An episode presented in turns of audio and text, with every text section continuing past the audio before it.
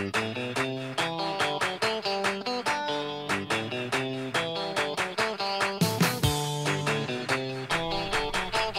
everybody, and welcome on into a special holiday edition of Sports Voice After Dark, Season 3. I'm joined alongside Matt McHugh, both of us making our second appearances on the show. I know I was on two weeks ago. Host Austin Miller joked I'd be on the next week. Well, ha, Austin, who's laughing now, it was two weeks, so we got you there. Matt, how are you doing today? I'm, do- I'm doing great, Zach. I'm happy to be back on SVAD. The usual cast of characters back at it. But, Zach, we have one special edition. We do, and we are lucky to be joined by Ben Pope of the Daily Northwestern. Ben's going to be in here talking about some Northwestern baseball. The season starts on Friday down in Arizona. Ben's got Ben and Matt are going to help go over the uh, the teams. Then we have a basketball game to talk about as well. Huge win for Northwestern on Sunday. Ben's going to join us for that, and then something that I'm very excited for. We're going to have a special edition NBA trade deadline happening next week. Who says no? We're going to be running over some potential NBA uh, trades that could go down. I hope Some- they're not too ridiculous. We'll just have to wait and see. So that will be a little later. And then, of course, we do have lightning round. So it should be a great show. But right now, we're going to jump into baseball. As I mentioned, season starts Friday. Team plays in Arizona. And uh, so we're, we're just going to we're going to jump right on in. Last year, obviously, Spencer Allen's first season 15 and 39 on the year, 7 and 17 in conference. Not an ideal season, but also, you know, a lot of rebuilding left to do. Ben, what were, what were your overall impressions of last season, and what should we expect heading into this season? Just right looking at this roster right off the bat. Well, um, based on last year, it was clearly an adjustment period for Spencer Allen, and the players have talked about being more efficient and more familiar with the system this year. Um, to be honest, they, they can improve in every regard, but uh, they bring in 10 new freshmen that they seem to be excited about, who uh, they're looking to, to make an impact. Um, in terms of on in the field, um, there's Charlie Maxwell, who's a, a local product, and Alex Erro, who's from Miami who are probably going to take over around second base duties and provide some spark in the lineup.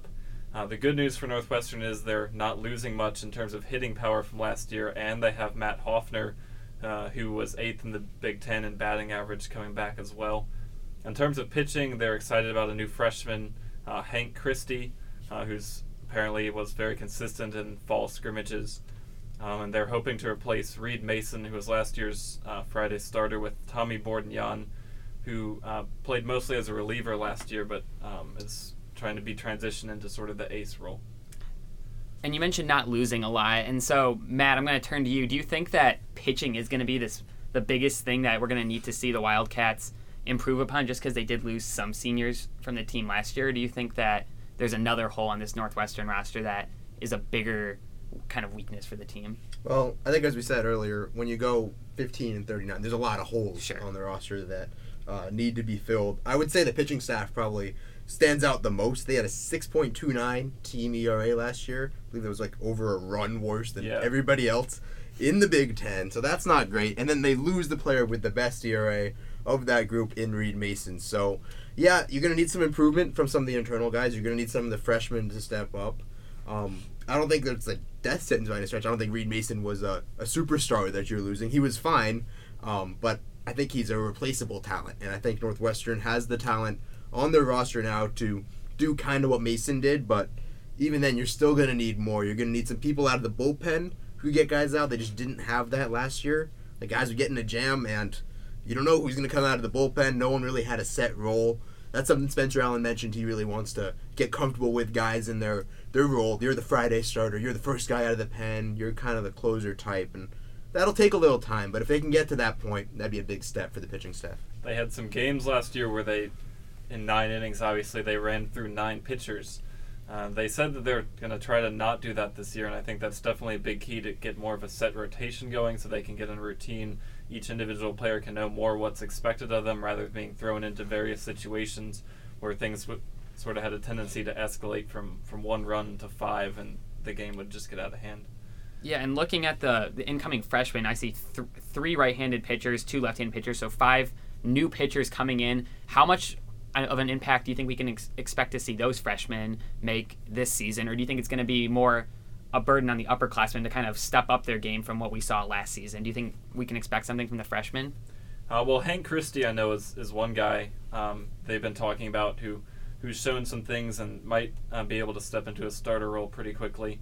Uh, there are a few others. Uh, I Matt Gannon is another one Yeah. that comes Mhm. to mind. He's uh he has a huge frame. He's six seven, but just one ninety. So as a freshman, sometimes it takes a little while to, to fill out one of those bigger frames. But as a tall lefty, those are always intriguing guys to watch. And Spencer Allen mentioned him, I believe, as well. and only five lefty pitchers on the Northwestern roster, so you could definitely hope to see him for some matchups, possibly. Yeah, no doubt. He could have a role as soon as this season on this pitching staff.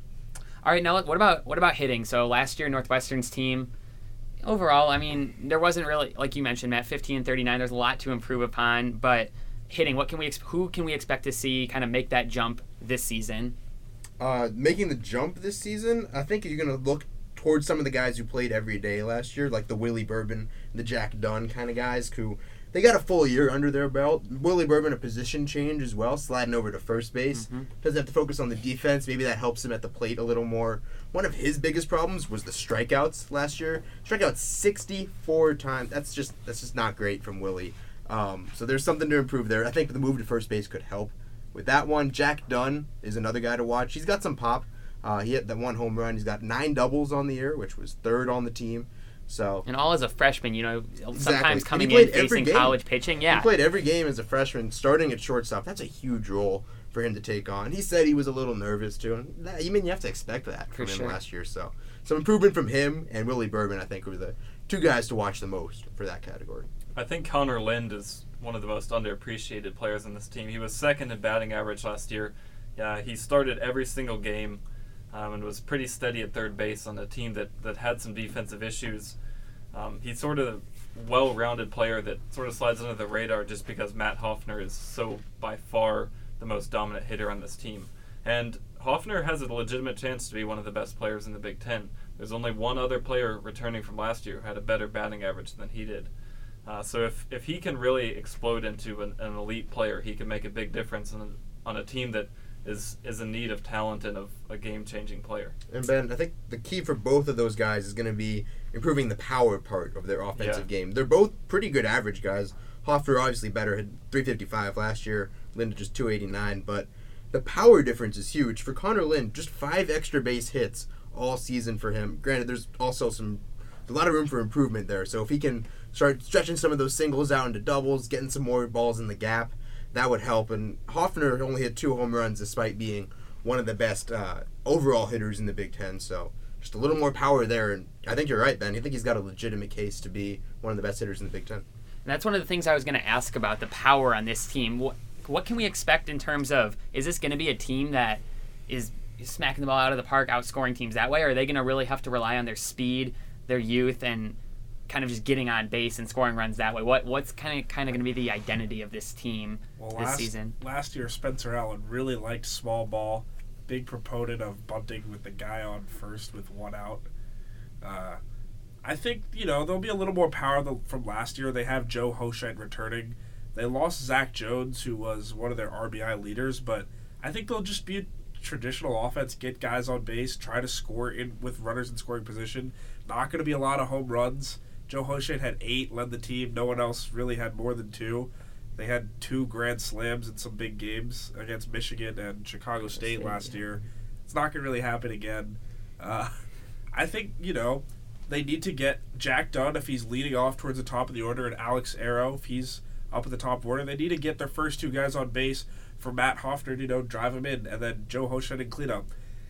You know, the bottom of their, their roster, sorry, not the bottom of the roster, the bottom of their lineup Mm-hmm. isn't going to drive in a lot of runs. And then maybe, you know, it's a little more small ball in that sense, you know, advancing guys on steals, sack flies, bunts, what, what have you. But there's a real potential for the first four uh, players in that lineup to just do damage just by hitting normally. I think almost that's what they what they have to do at this point is just the the hitting normally at this part of the at that part of the lineup. You mentioned the Spencer Allen small ball last year. I think that may have been a lack of just other options for Spencer. I think And it, He- wa- it's not a knock on him. He was trying to get his team to win games. the team slugged 337. I mean, you have to score runs at some point. I mean, uh, the small ball is an option at that point. If you're slugging 337, there's just not a lot of room for for creating your own offense. You gotta do, do what you gotta do with the, the small it'll- ball, do it'll- some team offense. it'll be of stuff. interesting to see who hits in that DH spot this year because that's another option for some hitting in the top five or top six of the lineup because you, you're pretty sure Bourbon is going to be what five or six. Lind will be in that top six, somewhere around that. Range. and then you really could have a de- that's four good bats and two decent bats. You add one more. I don't know who who is a DH candidate. Uh, they probably they played Schieber there a decent amount last year. Uh, he can kind of play a couple of the outfield positions as well, so they may shuffle that around. They've mentioned maybe getting some freshmen some at bats there. Uh, Grant Pikert sometimes gets some at bats in center field. Sometimes he's the DH. The they want to get someone else in there, so it's they're kind of fluid with the DH spot, which is on one hand is actually kind of nice because you don't get people people can get a day off, like a half a day off by not having to play the field and some of those double headers, some of those tough three games, uh, four games in three days kind of stuff. That can help out. But on the other hand, you'd like to have that consistent, reliable bat in the lineup. They just don't quite have that.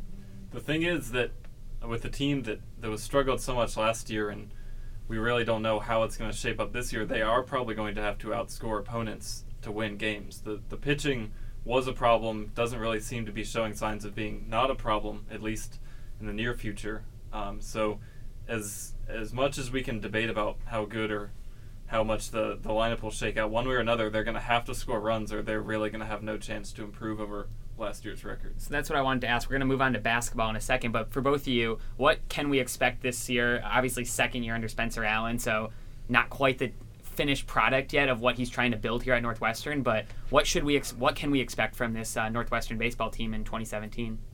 Uh, well, they're really going to be thrown into the fire off the bat. They start out with a three game series at Arizona State, which is a traditional powerhouse in college baseball. And of their first uh, 15 games, I believe 14 are away from home, and 11 of those 14 are in the Pacific time zone. So they're going to be doing a lot of travel. They're going to be facing a lot of tough opponents, and they're a young team that's doing it. So on the downside, those could be some tough matchups. They should they might uh, get a good number of losses there, but on the plus side, they'll give them good experience that hopefully they'll be able to carry into the Big Ten later on, and when they're able to set into settle into more of a rhythm of, of weekend series frequently at home. Yeah, Ben, you mentioned Arizona State as that, that first series to watch. Again, a traditional powerhouse. Maybe not as good this year. They had a few of their top recruits end up just going to the draft and signing professionally. That make probably not great looks for Northwestern still, but not maybe not the same Arizona State team we're used to. One team to watch, uh, Lipscomb's got a couple flamethrowers in their rotation. A couple guys have been talked about in the top three or four rounds of the draft coming up. That will be one of the three games Northwestern will play in Nashville the weekend after that. So yeah, you can listen to that on February 26th. Our own Will Greer will be on the call in Nashville. Should be, be, a great listen. And too. Michael Stern will be out at Arizona State uh, for this next weekend coming up. First game of that will be on air on WNUR. Listen there 7:30 Central Time on 89.3 uh, 89.3 FM in the Chicago area. Should be a fun one, and you can listen to all Northwestern games this season. The flagships radio station for the baseball team should be a great, should be a really fun season. So let's move on to basketball now. Ben and Matt, I know you were both in Madison for the game on Sunday. Huge win for Northwestern, something that I don't think anyone was really expecting. What were your guys' initial takeaways from that game? obviously one of the biggest wins in Northwestern basketball history, right? Certainly. If not the biggest, yeah. yeah. I think um, you could make the argument for the biggest of all time because I don't think Northwestern has ever been in the position that they are in now, looking this good to make the NCAA tournament. I was on board with Indiana being the biggest win earlier this season, but this completely overshadows that one in my opinion. They yeah. beat a top ten team on the road. On the road without they, their without leading their, scorer. Yeah, that's insane. Mm-hmm.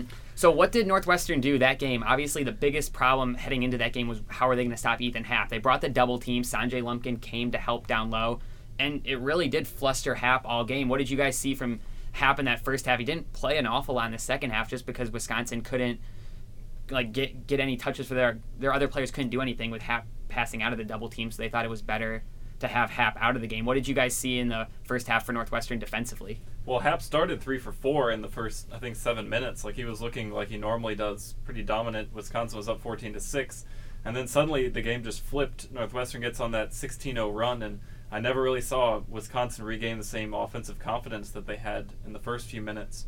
Uh, Happ was, as you mentioned, was was really frustrated by the double team. Uh, committed some turnovers and just got in tough situations to force them to make passes and have to reset offensively and sort of get stuck. And he wasn't really able to create any offense uh, himself or really lead to any offense from any, anyone else. Uh, Bronson Koenig really struggled for them. I think he was one for seven or one for eight missed some open looks too, and uh, which was a fortunate break for Northwestern. And uh, I think they were really able to, in the first half, gain confidence defensively, and then really buckle down in the second half and build off that. It, obviously a risky run with Wisconsin. You know, having all those shooters when you bring the double team. You know, you have guys like Koenig, Hayes can knock down threes, Showalter, Brown. You're running a huge risk when you're bringing that extra defender to double half down low. It's almost something you have to do. But yeah, they did. You think they got lucky with the fact that Wisconsin didn't shoot well, or was this Northwestern? outplaying Wisconsin on the offensive end, Matt. That was part of it. I think you also give credit to where credit's due for Northwestern's defense, especially Vic Law, who was all Incredible. over the perimeter. He's Really incredible. So long, so lanky. You even, there's an argument for him as the best like overall defender in the Big 10 I Mm-hmm. think that's a fair argument because he can defend multiple positions: perimeter, post. He's long, athletic, and He shut down Peter Jok this season. yeah, Mhm. He shut down. He mostly guarded Koenig. Yeah, he guarded Koenig for most of the game, held him of to the two points. Shut him down. that's and very Yeah. played impressive. 39 and a half minutes. He fouled out in the second half there, but something to be said for being able to stay on the floor, chasing around a guard that whole that whole game. Props to Vic Law, and I, I think you hit the nail on the head. One of the one of, if not the best perimeter defenders in the Big Ten, or you could open it up to defenders in general. One thing that uh, Wisconsin coach Greg Gard said after the game was that um, when you're facing the double team, the key is to, to find the open man who would not be getting covered and get it to him for the open shot before the defense can scramble back. And he said that Wisconsin just wasn't able to do that, and that Northwestern was able to scramble into position to make up the ground that they had lost by doubling and still managed to keep everyone covered. And I think Vic Law, who's very athletic, very lanky, was really probably the biggest key in being able to do that. Yeah, when you have a long team, all those rotations become half a step shorter. And one thing that's an improvement over the Wildcats so much from last season is when they played that hybrid zone and they doubled, they left a lot of shooters open in the corner. And it helps when you have, you know, Law and Sanjay, who Sanjay Lumpkin is a smart doubler because what mm-hmm. he'll do is send help from a weird angle so you don't know where to pass out. The whole team rotates, and when the ball's kicked out, everyone can just scramble a half step shorter than they usually have to. And it's they've got two quarterbacks on that defense with Sanjay and Vic Law. And Pardon has, you know, he's a little undersized, but he, he holds good enough ground that the doubles are effective because it doesn't matter if you double if the guy's catching five feet from the hoop because then the passes are longer. You have to cover more ground when you're when you're closing out. I will say the big men in this game in the past, you know, have really struggled against some of these better teams in the conference with foul trouble. Pardon and Skelly and, and Benson in that Michigan State game got into a lot of foul trouble early. Purdue, they were getting into foul trouble. This game, they did a good job. Pardon finished the game with four fouls, but it was never really an issue of having to get him out of the game and having to play Skelly because of foul trouble. They really did a good job on Happ not fouling, and it allowed Northwestern to do the, do what they were doing defensively and really execute on that end. But we'd be remiss if we didn't mention the fact that Brian McIntosh on the offensive end had one of his best games of this, probably his best game he of the season. A, he posted a LeBron stat He, line. he was very involved 26, seven offensively. and seven. It Is was, that it was right? 25, but yeah, 25, yeah. ridiculous. Uh, on 10 for 23 shooting, that's not Yeah. that's not terrible either. No. It's an incredible game from Brian McIntosh. Um, someone who's been, I guess, it's fair to say, an up and down season for Brian McIntosh. Mm-hmm. A lot of expectations for him coming into the season. It was supposed to be the guy on the team. Uh, that didn't really He work ma- he out right for the away. dime. Yeah. Um, but then this was this was his marquee game against Wisconsin. I mean, if you consider like the, the circumstances of the game, what it meant for Northwestern, the setting at Wisconsin at the Mhm. time of the season, with Scotty out, I think this was Brian Yeah, McIntosh's best game of his career. with Scotty out, Wisconsin knows what's coming. yeah. They know they have to take away Law as much as they can and stop McIntosh. And McIntosh hurt them time and time again when they knew it was coming. It's not like he was a surprise contributor. We saw it against Illinois. He had to put the team in his back. And I think what he realized is that what he did against Illinois wasn't enough because he started that game so slowly. hmm And he started this game against Wisconsin. He wasn't, you know, the whole team started a little slow. They fell Yeah. down early. He really picked it up in the second half and playing all 40 minutes of the game. That's really, really difficult to do. I don't think we appreciate the fact that in the that second half, BMAC put the team on his back, especially in that those last 10 minutes. He was making some great drives to the hoop and playing 40 minutes, having to chase around Showalter, who is a very gritty player on uh, that Wisconsin team. I think performance Gritty- of the season player? for BMAC, very gritty player, Zak Showalter. Is he the, the He's- first one in the gym? Last one out. a out? student he of the might be- game. he might be. say. it's hard to say. Wisconsin has a lot, a lot of players like that, Yeah, and really yeah. a lot of students of the game. But Zak Showalter is definitely one of them, and it's no easy task having to guard him. And BMAC Yeah, did a for great sure, job on that sure. end, and a great job offensively getting to the hoop um, and Do- making some really difficult Do shots. you expect the same kind of Herculean performance from BMAC and Law Herculean? against? Uh, yeah, he's got twelve impossible. Herculean. Herculean. Sorry. Well- uh, against Maryland. yeah. Looking at it, who's going to guard? The biggest question is who's going to guard Melo Trimble. Is it going to be Law guarding the point guard again, like he did against Bronson Koenig? BMAC, I certainly don't think should be guarding Trimble. Yeah, I'm not sure. I'm not sure what they'll do with that. They can switch a couple guys on there. Um, you have a couple other matchup problems too. Cowan's pretty good. He's small, Mhm. another ball handler type guy. Yeah, Um, so they, Dodd underneath is going to be. I think I think Pardon might be able to hold his own with Dodd. We'll uh, see. If he did, if he did what he did against Happ, he out rebounded Happ. Which if But you he had that some on. He had some help with half. if you had that on your bingo card, man, I, I don't know what to tell you. That's but, uh, true. he did have some help, but still, You Pardon can say it either way. Eight rebounds and uh, Happ with seven. That's kind of crazy about to think about. I just, I just looked it up. You can say it either way. Okay, good job. Okay. I'm, gl- I'm glad we've settled that here on the broadcast. Um, thank you. Thank you. Thank you, Amit. One other one of the note on to Bryant say it. McIntosh before we stray too far away from that. Looking at the very handy Daily Northwestern spot chart that I have uh, pulled up handy. here, we've got three shots. It looks like that came from either three point range or at the rim. The other twenty all came from the mid range for Brian McIntosh. So. I mean, we know he likes the mid range. That that just shows to what extent he likes the mid range, and he was It's a pretty ba- efficient it's as well. a too. bad habit of his, in my opinion, as someone who tends to believe that you should play to the stats.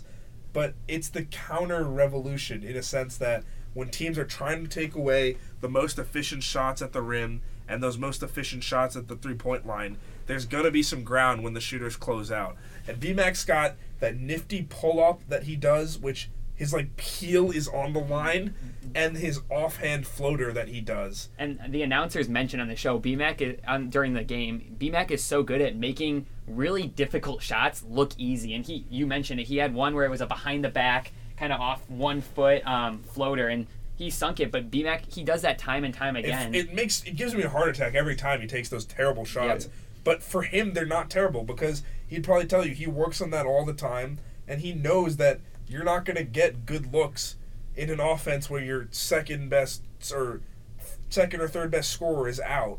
When Right. you have a big man that's a little undersized, when you have a guy on the floor that really should never be taking a three in Sanjay Lumpkin, he knows he's happy. Hey, he makes them. He, he makes them from time to time. He, he also makes them time airballs them time, but sometimes. he shouldn't. Like Mhm. a Sanjay Lumpkin three is a one a good scenario if you're a defense. Yes, I, I would agree Like, with that. I think Um, with I think with BMAC that uh, Northwestern just doesn't have a lot of people who create their own shot, and really, especially these last three games against Purdue, Illinois, and Wisconsin, their offensive movement and rotation hasn't been that great. Um, they, yeah, there's been a lot of stagnancy. Yes, it took them 13 minutes to get a single assist against Wisconsin. So I think there's a lot of pressure on him to to sort of run up and either pull up or do one of his little classic floaters and Yeah. maybe it's not a great efficient shot and and maybe it's not like Maybe- the best, but I think that's uh, in some situations the best they can do. The Wildcats just might need to be a volume team instead of an efficient team. They were one of the better efficient offenses in the in the country. You know, not like elite, but top 30 offenses in the country heading into before that Scotty injury. But like you said, I think maybe they just have to settle with these looks and just you know hang around in games and get by on other things. And if that looks like BMAC taking bad shots, then he's gonna have to make some bad. I mean, they look like bad shots, but they don't seem to be bad yeah. when he's going, you know, 10 for 23 isn't great, but I mean, he turned in a heroic performance, and if he For can sure. continue that, I think Northwestern would, we know Northwestern would benefit from that, and it'll be really interesting to see against Maryland. How are you guys feeling about that game? We're, broad- we're broadcasting this on a Tuesday, so this, this game on Wednesday, what do you think Northwestern has to do in order to, uh, to come away with a win against Maryland? Well, Northwestern has never beaten Maryland since the Terrapins joined the Big Ten, maybe ever. They've come I'm close, not, though. Not sure. They they Took did them take OT them to last overtime Yeah, on the road. Two times. But Two seasons in a row, they've come close. Um, and the other meeting, they were thoroughly run off the floor here in Evanston. Yeah. Um, at media availability today, they were all talking about how, uh, in order to, to be this different Northwestern that they've been coining so much this year, they have to beat Maryland. That's like one of the last hurdles left that they haven't been able to do. And Maryland's sort of an interesting team. They they don't they aren't as physical as Wisconsin or Purdue, but they also aren't as perimeter focused as some other teams. They have sort of some of everything, and um, they've been sort of under the radar this year. They went in not expected to be as good as they've been in the past few seasons, but they have been.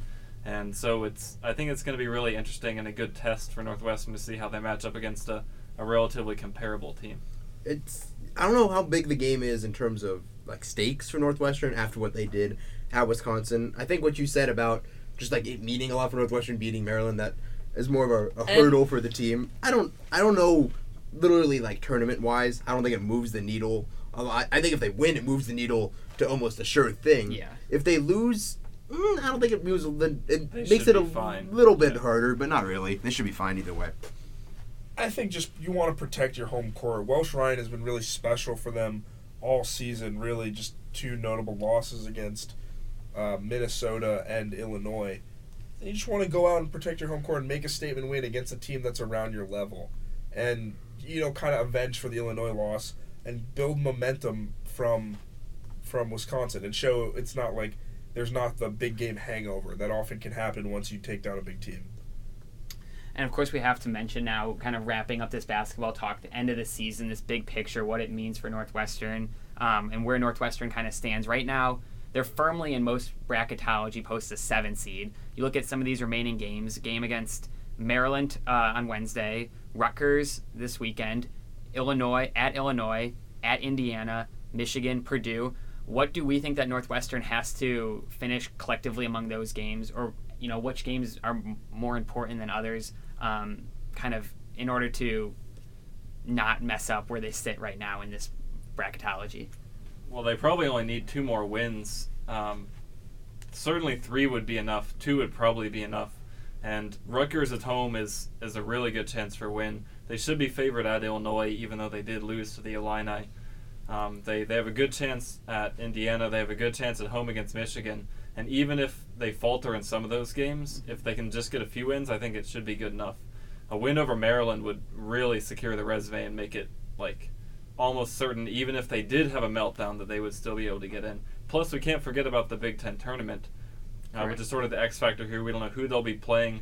They legitimately could get a first or even second round bye, and the the position they're in right now, uh, which could make for some interesting matchups. But uh, even if they they struggle down their stretch in the regular season, they could even make up for it in the tournament.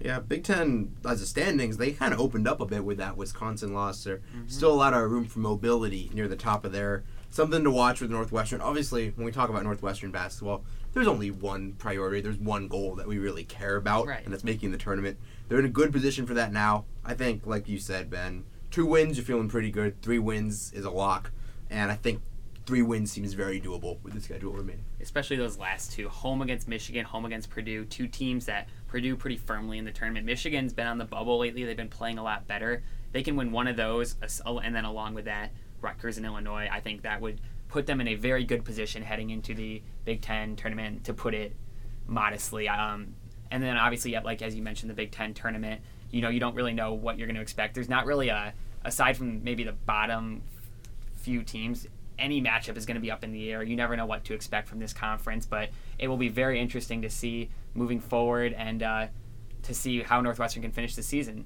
So thank you, Ben. Uh, if you'd like to stick around, we're going to be talking about some NBA trade scenario. Should be a highlight of the show.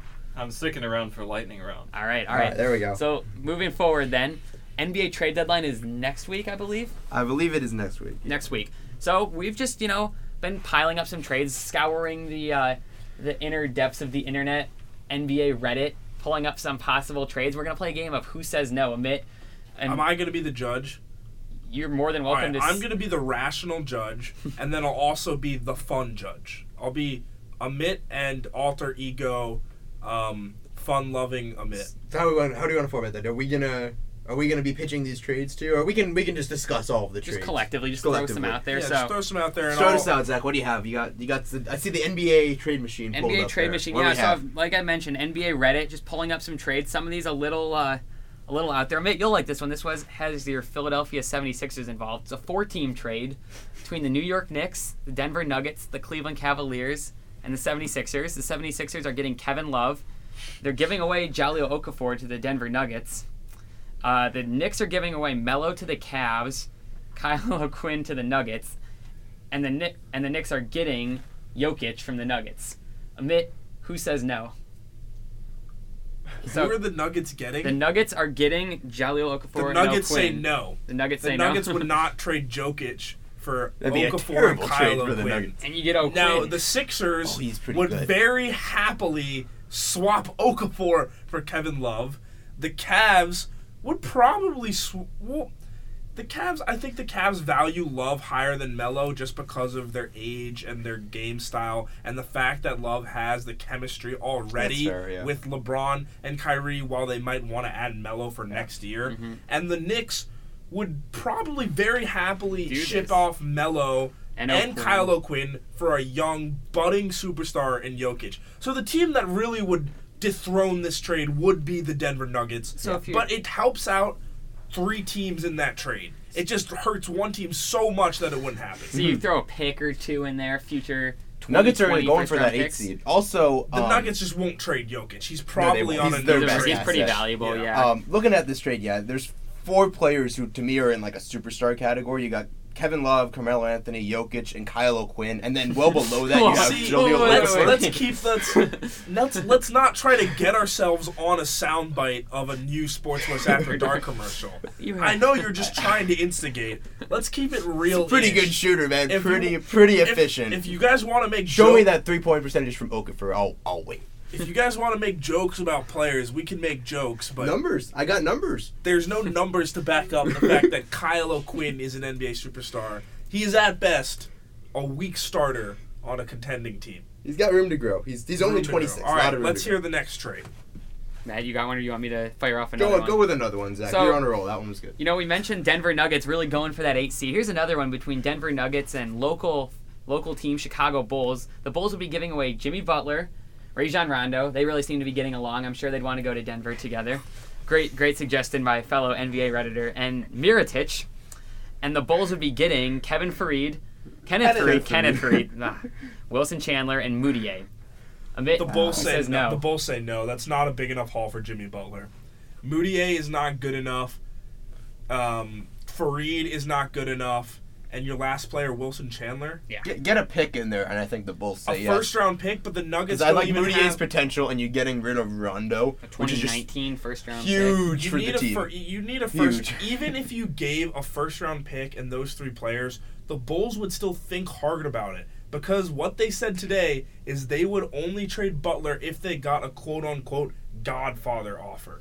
What that looks like is a player with superstar potential and a high first round draft pick, and probably an expiring contract that frees up cap space in terms of Rajon Rondo. What do you think about Mudiay as uh, two years ago? He what the seventh pick in the draft? Yeah, I think he's still 21. Mudiay is Crazy young good and athlete. has is a really good Yeah. athlete, but he hasn't shown sh- signs yet that he can become a, a point guard in the NBA in terms of the fact that he lacks outside shooting. And the list of successful point guards with outside shooting is um, pretty low. It's about uh, Russ and uh, maybe John Wall, although John Wall doesn't necessarily lack an outside shot.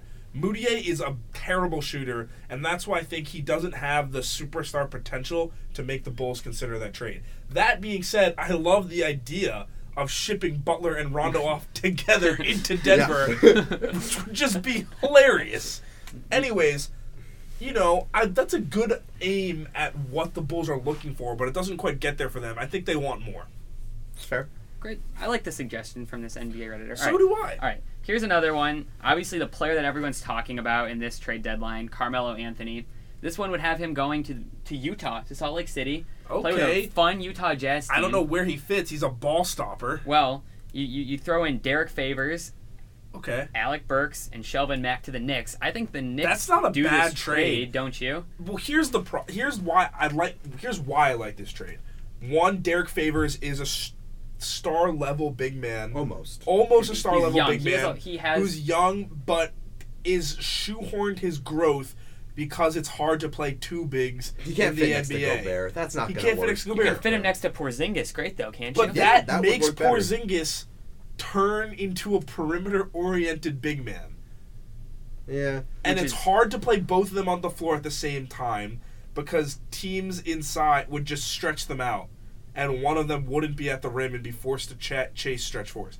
Now that being said, do the Knicks the Knicks also get you said Burks Alec Burks? and Matt, Shelvin Mack. Alec Burks is low key a great young player with a lot Was of he hasn't been the same since the injury. He hasn't which been the is same, but unfortunate. he's a good guy you can take a gamble on. Shelvin Mack is a throwaway. he's not good.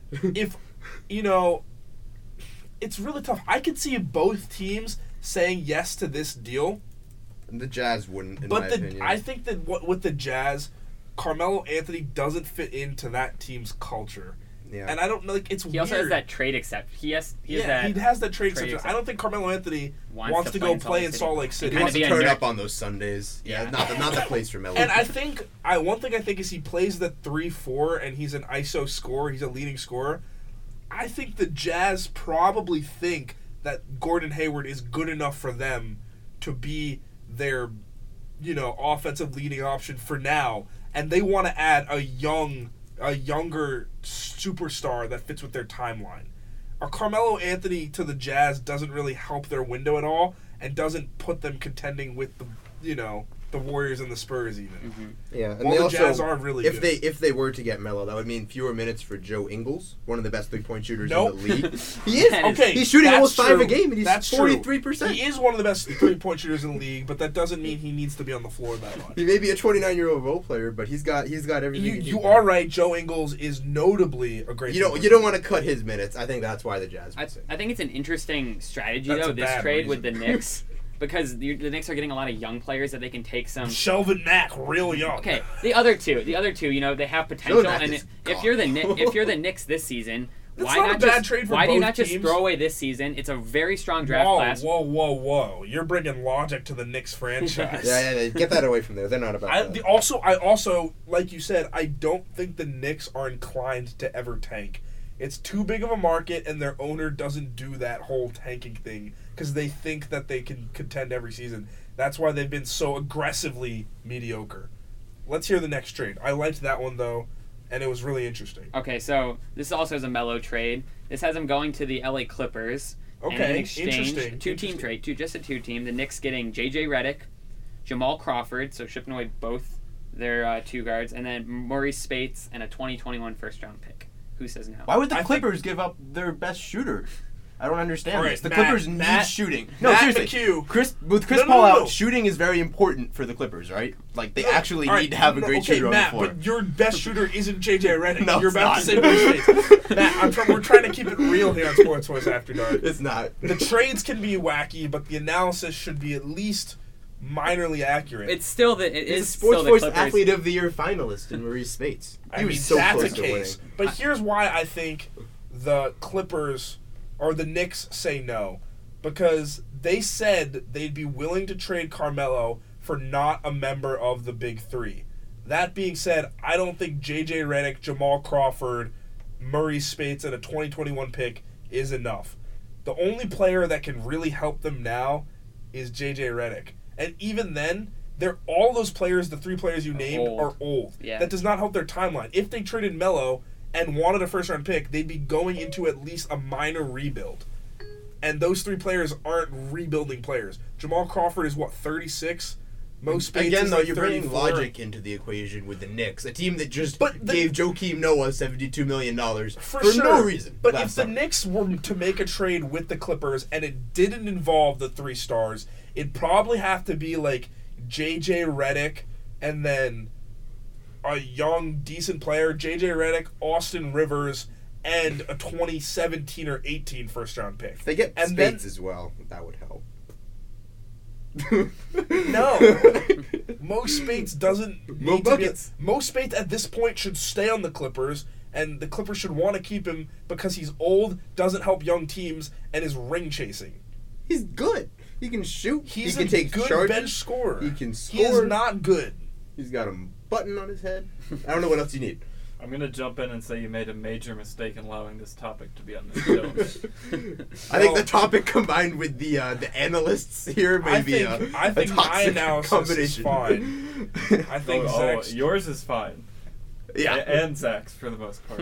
All right, let's hear the next trade. Another that might have been a subtweet. Matt, do you have any Do you have any trades? trades, I can- Or I I can can come find another No, one. no, no, no, no, I no. If you haven't I come have up one. with any, I don't want to hear. I them. have 'em. If we click on Sacramento, and then we just think, just just some spitball in here. Um, so what the Kings? What do you what do you think the Kings really need? I feel like they're pretty good with big men. You're gonna all right. They've got five centers. they got five centers on the roster. I don't think they need a big man. They need another playmaker. They're gonna try to get that that eight seed with Rudy Gay out. Boogie is the only playmaker. They're gonna need another playmaker, someone who can just pop in there and score at a really I efficient rate. I really hope you come up with a legitimate name. I'm coming up with a legitimate name. So you got to think what team would give someone away? A team maybe that is just like one missing piece away from getting to the eight seed. You got to look at the Orlando Magic. Oh my just God. picked up a quality ring of their own. Jeff Green does not solve the Kings' problem. He's the missing piece. He's worse than Rudy Gay, and with Rudy Gay, they were missing the playoffs. Nah, he's the missing piece. You don't they understand. need another We've been to this situation handler. before where a playoff team realizes, you know what, there's just one Okay. more player we need. And then it's just so clearly Jeff Green. He's on a one year deal. He's not going to Okay, play. here's the thing. The Kings are going for it. Let me say. Jeff Let me say. I can see both of these franchises making this move. It's totally reasonable. Well, who do they give happen. up? We got to think of a good package to go back here. I'm thinking Ben McLemore is someone who really has nothing, shouldn't be and anything to helps do the with Magic's Kings. timeline. Yeah, I like that. Sure, why not? Here's the problem with that trade: the Kings still missing the playoffs if they pick up Jeff Green. No, they're going to make the playoffs. Well, first of all, they're going to make the playoffs anyway because they have one of the best players in the league in DeMarcus Cousins. And how many years has he made the playoffs? He's working on it. It's, de- it's called development. Um, and then He can't be in the year for eight years, be a superstar, and call it development when he doesn't make the playoffs. He's developing mentally too. He's except for the technical fouls. He's other than that, he's been a lot better. All right, mentally. next trade, Zach. What do you have to say? All right. So this is I'm still looking at the Melo ones just because I think Melo's the most What, can we likely. get? Can someone give me a, a, a reasonable Jahlil Okafor trade? Ooh, all right. Let's think. Who Reason- needs? keyword is reasonable because I've m- most of these I've been looking for is on uh, Reddit. This is this is one. Okay. This segment of Who Says No is really um, how quickly do you say no? Yeah. On hearing the contents of the trade. Yeah. yeah. Again, getting this from NBA Reddit, so take this with a grain of salt. The Ph- Philadelphia 76ers give up Jahlil Okafor. That's all they give up. And in return, they get Rajon Rondo and Alexis Ajinça. The Sixers say no. What about a Why? pick? What about a pick? What if they the got a Pelicans? a Sheik pick? with What about a a pick? Jinsa? The Bulls get each one more from the Pelicans, and the Pelicans get Robin Lopez and Isaiah Canaan. and the Sixers get a pick. they get the Pelicans pick, or yeah, probably the Pelicans pick because they're getting. I mean, the best here's what player would over happen when they do that deal. They keep Ajinça until the end of the year, waive him. They keep Rondo and maybe cut him immediately, release him on waivers, and keep the pick because they don't. Neither of those two players fits into their culture, or their team, or their timeline. I mean, the Sixers don't need more big men. They have Richaun Holmes, Nerlens Noel, and Joel Embiid. What What are they looking for then? In a They need guards, or picks, or wings. Hmm, I feel Ra- like while Rajon Rondo is a guard, the Sixers do not need players on the take perimeter Denzel? that can't shoot. would they take Denzel? No, they Who wouldn't wouldn't take wanna take Denzel. Why wouldn't they take Denzel? What do they? I mean, Denzel was a lottery pick last yeah, year. if you're can if you're throwing Denzel in with a a first bit. round pick, Denzel has to be an add-on. He cannot be the centerpiece of a trade. but he's, he was a mid first round pick last year. I mean, and I'm not sure Jahlil what you. Okafor was a top three pick. Yeah, I don't that know. doesn't mean anything. I feel like their best, one of their better chances of unloading Okafor might be to Chicago because they get the I homecoming you. I agree angle there. you. The fit might be something. I, I would know. love There aren't just- a lot of great fits for Okafor. How about just trading to Chicago for Doug McDermott and a first round pick?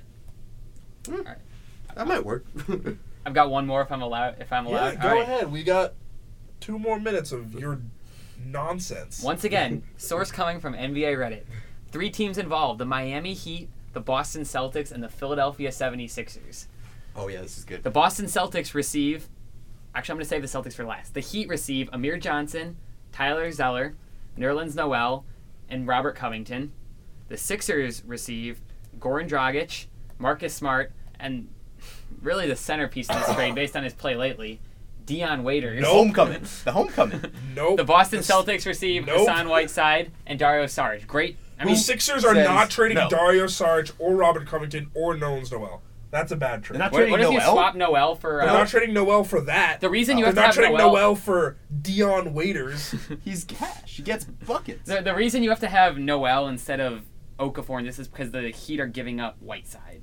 So that's Okay. Don't that pretend doesn't- that Dion the Waiters Sixers, is the better Sixers than any don't- other the option Sixers, they have at the the Sixers guard. don't make that trade. I don't know if you're the Heat why you make this trade. Neither of those teams make the trade. The Sixers. Yeah, why the Why don't would the Heat have anything to do with Why it? would the Celtics away, even like, want to give up Smart? best- Two of three of your Goran Dragic. These are literally their three best So This players. is a tanking, so terrible tanking, trade. so you're tanking. All three of those teams would be worse off. And the Celtics the wouldn't Heat immediately go into tank mode and get a top three pick and rebuild from there.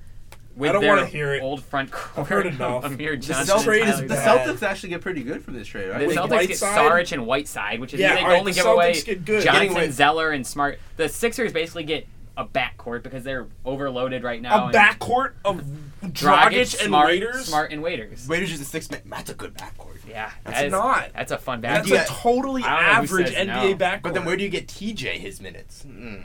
exactly? All questions you have to All right. take Well, into that's account. enough. You've just heard 15 minutes of some really 15 bad minutes you will never NBA get back, trades. folks. the segment was called "Who Said No," and I said no. That segment's never returning back to this podcast. We Still made better, still better than the Champions League segment we had Yeah, oh, slated easily. for this show. Way better so than was in the I'm sure prep Amit email. really, uh, really doesn't regret calling No, that audible.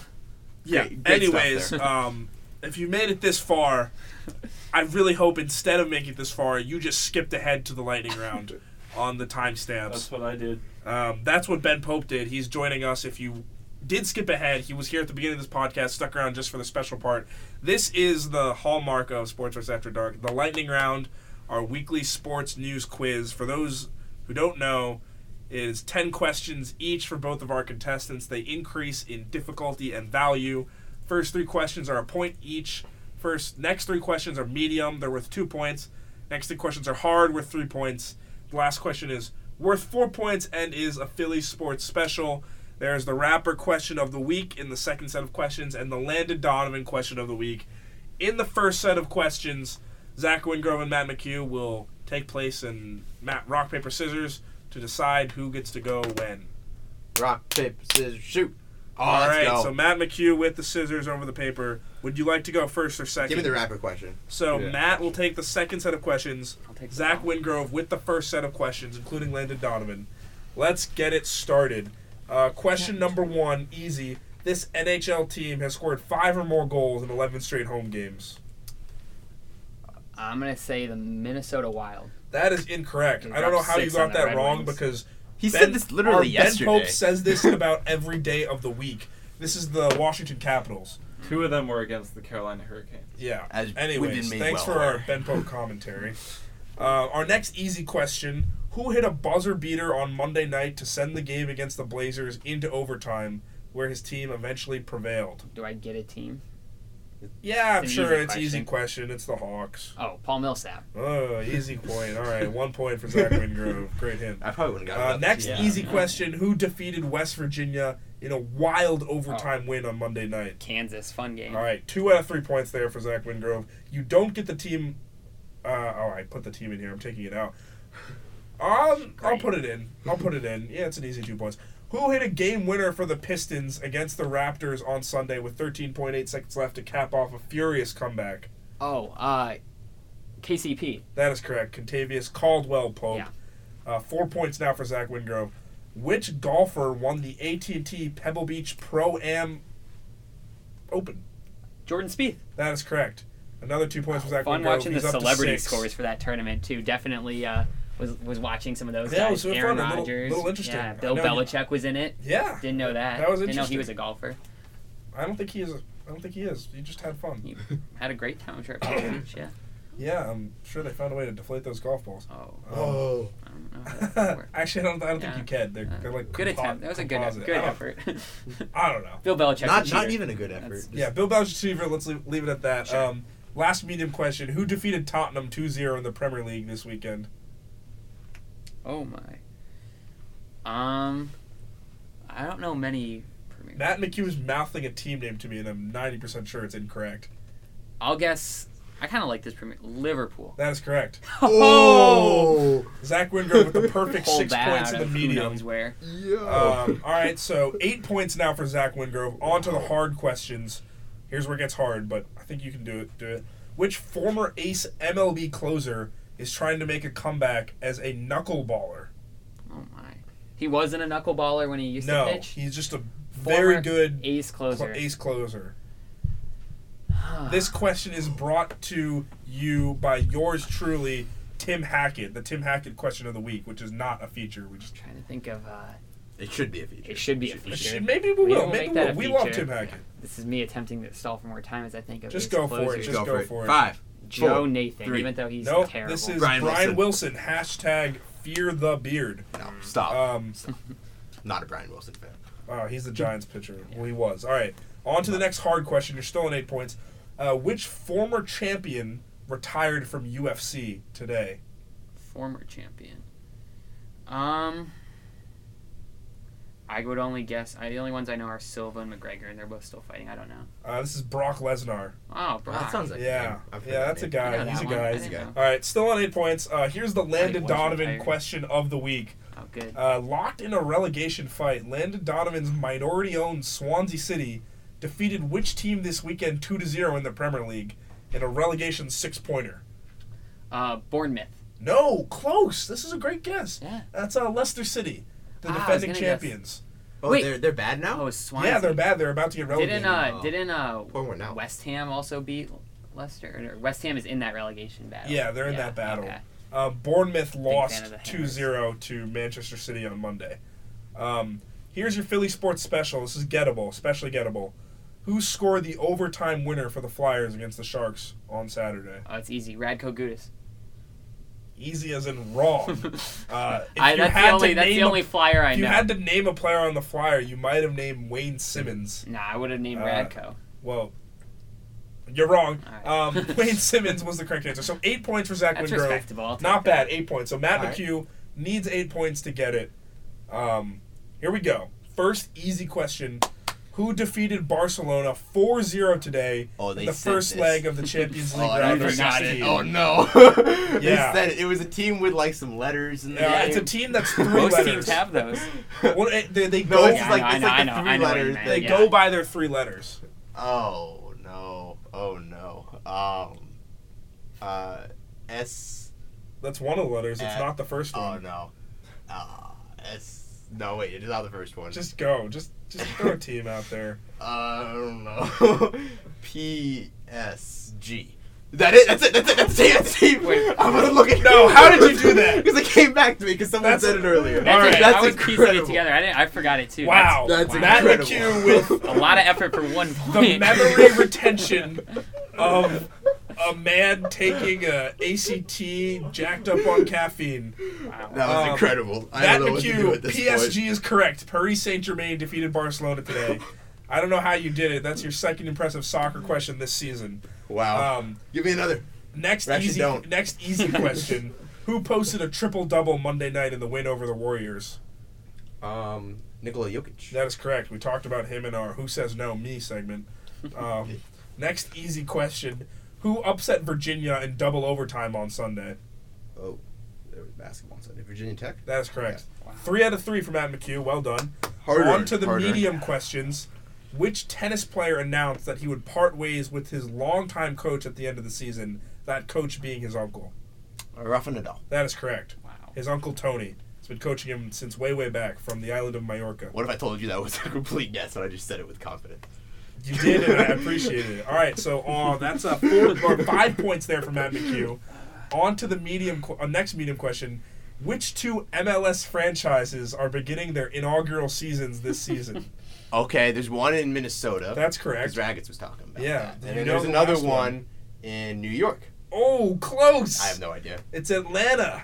It's Not not, that close, close. at all. Well, New York's you know it's two. close in that New York had the last expansion team. That's why I said close. Someone said something. They, It's they, also do, in the same time zone. do they have two teams now? There's two Sure. teams now. two in teams New in New York: the Red Bulls and New York City FC. Okay. All right, so stuck on five points. Here we go. Next medium question. I think you can get this one. Um, which two players did the Giants release this weekend? Uh, Victor Cruz and um, who's the other one? It was Victor Cruz. Victor Cruz is correct. Yeah, and uh, Rashad Jennings. That's correct. Ooh, All right, guess. so Raider seven- legend Rashad Jennings. Seven points. Now you just need one of these last questions Oh boy. to win. Wow, we have two more soccer questions. Oh, Oh, yes. This no. is incredible. Love to hear. Uh, which United States women's national team player joined the Manchester City Women's Club this weekend. I saw this. Zach Wingrove saw this piece of news, I'll- which is I'll why I think it. it's a fair question. I'll say it if you don't get it. Oh, Hope Solo. Didn't she have Zach domestic Wingrove? violence? Yeah, problems? she did. Carli Oh. Lloyd. That is correct. Zach Wingrove, noted follower of the United States I women's almost- national They're- team. They do, don't disappoint me as much as the men's team. That's so. correct. I almost Um, said Carly Wagner, but then got the confused Yeah, with that- the Minnesota women's basketball superstar. So, apologies. both good shooters from distance. Um, next, uh, hard question. Uh, this NHL player became the first rookie since 1993 to have three hat tricks in one season. so it's not McDavid because he's I was not a gonna say, rookie. can He's not a rookie. Can you Um, name an NHL rookie? Can I rookie? name an NHL rookie? Oh boy. Um, let's think. Timo Meier. Nope. Ben Pope. Patrick Laine. No. Patrick Laine. not a guy. You made that I'm name glad I I'm glad I called on Ben Pope because I was about to say Lane. Uh, Timo Meier is an NHL rookie I can name for the record. So is Travis Konecny and even Provorov. Very hurt Travis Konecny. Very hurt. Uh, out for six weeks. All right, so still on seven points. Any one of these will do it. Here's the second rapper question Don't of the week, or Don't the choke. first rapper question of the week. Which Chicago sports star hung with Chance the Rapper on the red carpet Sunday at the Grammys? He is. To give you a fair question, because there's just too many There's a Chicago, lot of sports, Chicago sports stars. stars, yeah. He's on the Chicago Cubs, Okay. Um, and Chance notably won multiple Grammy awards. let's see. Which Cubs player would hang with Chance? I'm gonna go. For the with- win. Hmm. Go with Addison Russell. Nope. This was KB. Anthony Rizzo. Anthony. It was KB. It was. I would have guessed KB. I would I have would've guessed guessed KB. KB. Or, Would've guessed uh, Ross. Russell. Uh, I would not have guessed Ross. David Ross David does Ross. not hang with Chance the Rapper. Ross isn't a Grammys. I would have guessed guy. Actually. Fowler. Actually, He's He's not, not on, on the the Cubs Cubs anymore, so. though. Oh Cardinal. wow, yeah, yeah. I wouldn't Um, have even asked. The, yeah, I wouldn't have said Chicago sports star. Rizzo. Rizzo does walk up to. Of course. Rizzo walks up to a lot of stuff. Yeah, Yeah. all right. That makes sense. All right, all right, all right, all All right. right, all right. All right, last question for the win. You're on seven points. Zach Wingrove has eight. Don't Philly choke. Sports Special. Which Philadelphia team is trying to hire a chief tattoo officer? What? For real. The thing is, it's you have like a one in five chance of getting this. And you had a one in three chance if you knew any flyers that Which weren't I Radko don't, Gudas. 'cause why would I? tattoo Artist. Um, let's go with the Sixers. No, incorrect. Yes. Now, I actually gave this question away because I said, looking at this, there are two soccer questions left. And I asked you about Carli Lloyd. Oh, you did. And say Oh, this is a soccer that memory question. retention I that was we. fast So, Uh, the memory retention on PSG, fast but asleep. sleeping on the details, this is the Philadelphia Union, for whatever reason, have decided to hire a chief tattoo officer for the fans and the team. And anyone else who wants a tattoo while sitting at PPL Park. Wow. So there you have it. Uh, Zach Wingrove with the narrow eight to seven win wow, in the lightning round. Um, it's been a special podcast here at Spoilers After Dark. covered a lot of We ground. covered a lot of ground. Thanks to Zach Wingrove for coming in on short notice. Thanks to Matt McHugh, reliable as ever. And thanks to Ben Pope for guest uh, segmenting in on Northwestern baseball and basketball. I'm Mitt Malik. Thanks for listening to Sports Voice After Dark.